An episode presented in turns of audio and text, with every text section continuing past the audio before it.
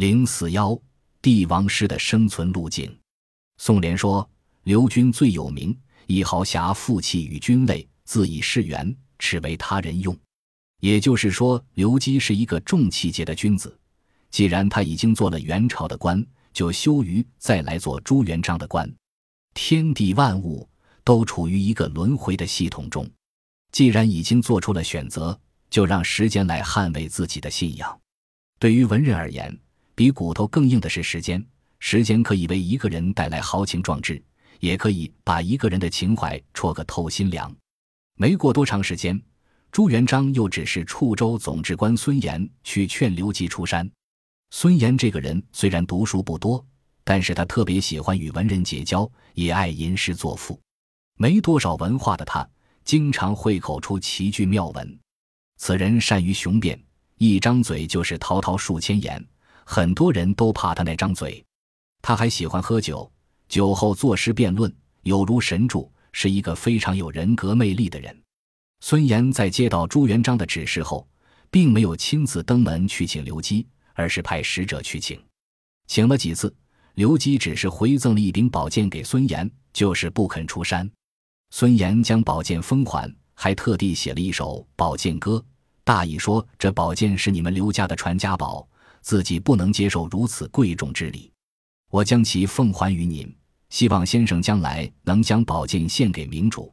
这就好比大旱之后遇上甘霖。孙岩的意思说得很明白，就是让刘基出山辅佐朱元璋这个所谓的明主。孙岩还附上一封洋洋数千字的信，说的也无非是此类意思。刘基没办法，只好上门来见孙岩。孙岩高兴的摆酒与其对饮，纵论古今成败多少事。一番交流过后，刘基也为孙岩的才具气度所折服。有史料记载，早在刘基做江浙行省儒学副提举时，就曾经游览西湖，见西北方的天空飘起奇异的云彩，光映湖水。同游的文人雅士都以为是祥瑞，准备当场赋诗。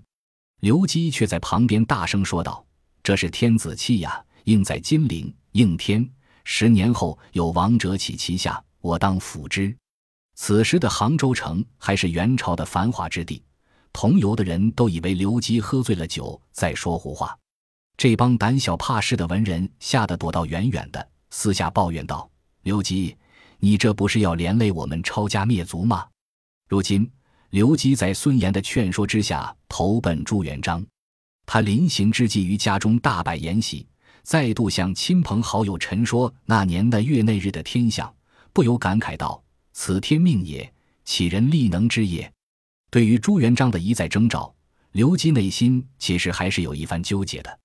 作为一名乱世书生，他心中有着自己的利益考量，儒家的伦理道德、国家的命运和个人的政治前途等，都成为刘基所思考或决定他抉择的因素。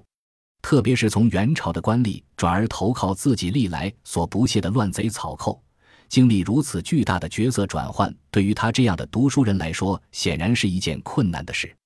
处于各种势力纵横捭阖、互争胜负之际，早已声名远播的刘基，想要安安稳稳地过一种半隐半世的生活，显然是不可能的。形势逼迫着他必须做出抉择，才能于乱世求得生存。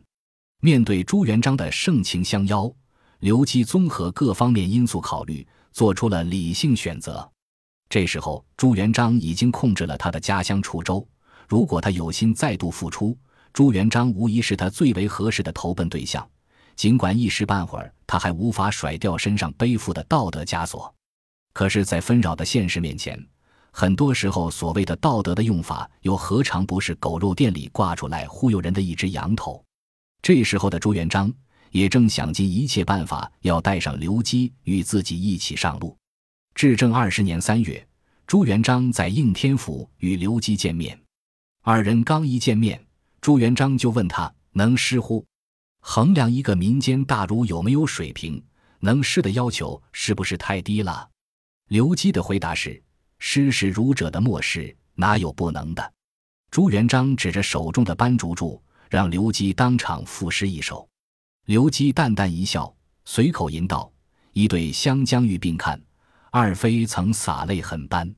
这两句诗并不合朱元璋的口味，他直言道：“你这诗充满了酸儒之气。”刘基摇头反驳道：“此言差矣。汉家四百年天下，尽在刘侯一介间。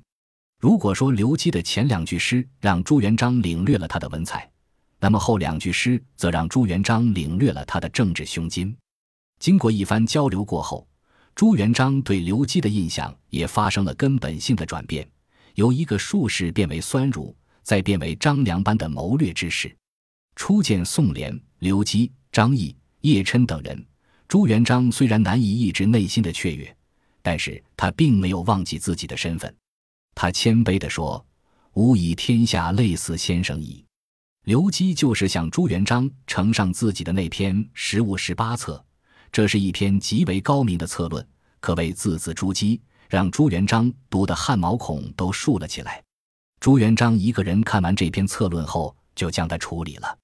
有人说是藏了起来。也有人说被他付之一炬，总之在这个世界消失了。刘基在《十物十八策》中为朱元璋描绘了一个务实而又深远的未来，他始终引导着对方朝着那个最高远的目标奋进。更为可怕的是，他让奔腾向前的车轮从未离开过那条正确的轨道。当然，这并不能说明刘基比朱元璋英明多少，而是他有一种异于常人的能力。可以将对方牢牢地控制在那辆飞驰的理想战车上。刘基等地方实力派的加入，不仅化解了元朝的抵抗力量，也使浙东的社会秩序趋于稳定。洪武三年，朱元璋授予刘基为弘文馆学士时，就曾经说过这样一句话：“朕初到浙东时，你就对我颇有好感；等朕回归京师，你就来投奔。这时，浙东的老百姓对我还不够信任。”你老清一致，山岳清宁。在此次会面中，刘基还为朱元璋带来了一幅堪比隆中对时诸葛亮献给刘备的那幅军事战略图。当地图徐徐展开，山峦、河流、湖泊、城镇、关隘一目了然，一幅全国战略格局清晰可见。从这张图上可以清晰地看到，朱家军被陈友谅。张士诚集团以及元朝压制在江南一隅，三面强敌，一面北海，形势岌岌可危。只有做到先强后弱，避免两线作战，然后各个击破，再集中兵力北定中原，才能一举定乾坤。刘基和朱元璋的关系，在帝国建制前后曾经有过一段水乳交融的蜜月期，就像朱元璋自己所说的那样：“三军所向，治国方略，卿能言之。”朕能审而用之，在军事的位置上，刘基显现出了非常的才智和能力。他对形势的分析往往一针见血，战局往往在他的掌控之间。朱元璋曾经多次称刘基为“吾之子房也”。每次召见刘基，朱元璋都会屏退左右，二人处于密室之中谋划半天。在战争时期，每每遇到急难之处。朱元璋第一个想到的人就是刘基，刘基也为朱元璋的知遇之恩而感动，往往知无不言，言无不尽。他所言正是朱元璋所想。等到帝国建制后，天下太平，君是君，臣是臣，一切都发生了变化。事已时异，刘基在朱元璋面前所谈的也大多是帝王之道。朱元璋用刘基参议决策多年。对其城府之深也是有所忌惮的。龙湾大捷，奇袭江州，显示了刘基的过人智谋；拒绝救援安丰，将小明王别至滁州，都展现了他的政治远见。至于那些传说中的占星术，更是让刘基的头顶上方环绕着一圈又一圈神秘莫测的光芒。元末群雄逐鹿的走势，完全按照刘基预想的方向发展。一三六零至一三六七年。朱元璋一步步走向胜利的彼岸，先后歼灭陈友谅、张士诚、方国珍、陈友定等割据势力。因三百六七年，刘基参与制定灭元方略，彻底完成统一大业。朱明王朝建立后，刘基抛开开国勋臣的身份，进入治国良臣的角色，一步一步实现着自己治国安邦、平天下的政治理想。其实，对刘基这样的非怀仁集团，朱元璋一直是怀有戒备之心的。他在南京时，朱元璋虽然优礼甚厚，却不是百分百的信任。虽然授予不同官职，但并没有赋予他实质性的任务，让他掌握实权。